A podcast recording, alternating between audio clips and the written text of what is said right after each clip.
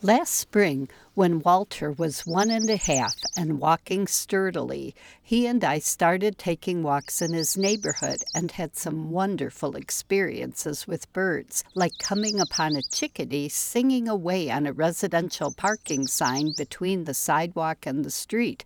I'd never seen a black-capped chickadee singing on such an exposed perch, so I pulled out my cell phone and made a little video as we walked past just a few feet away. I'd have loved to document how long the chickadee stayed there, but Walter was already walking on to his next adventure, and grandmas somehow prioritize one year olds over even the most interesting chickadees. One and two year olds are not as monomaniacal as grandmas, so our neighborhood walks can't accurately be described as bird walks. Airplanes, helicopters, school and city buses, delivery trucks, various shovel trucks, cars, and motorcycles arrest his attention as much as any bird. We might be studying the varied colors of violets growing in a shaded spot along the sidewalk when suddenly a cement mixer truck goes by and botany flies out the window. But on May 25th, I brought Walter on his first official bird walk at the Waabizheshikana Kana Trail in West Duluth. As I was unfastening him from his car seat, a song sparrow was singing away from very close range, and we both listened to it. But after he was released from the car, Walter was on full zoom mode and did not want to look for the bird.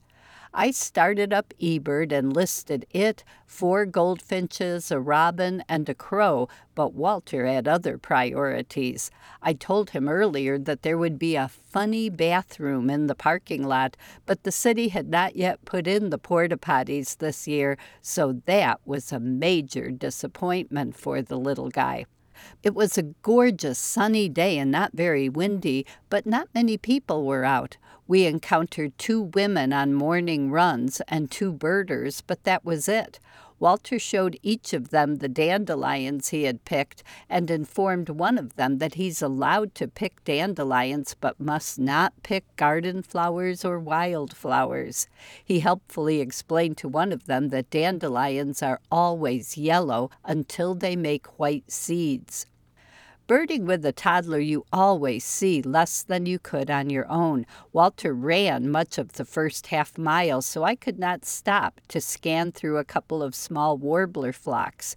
I heard redstarts and yellow warblers, but I'm sure there were other species mixed in with them.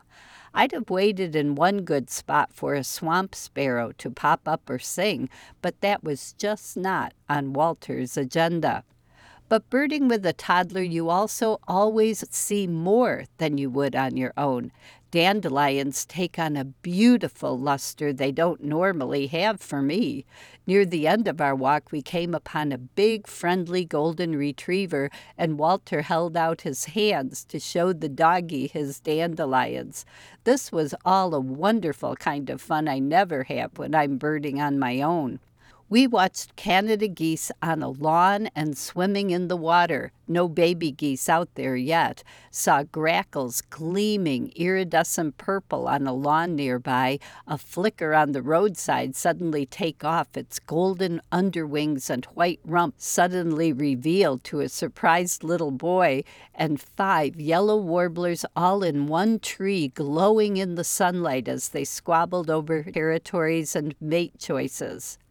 According to eBird, we saw 32 species and walked 1.63 miles, but that was hardly the full story. When we told Mommy and Daddy about our big birdwatching adventure, the highlights for Walter were the dog, a big shovel truck, and maybe most exciting of all, the tilty sidewalk.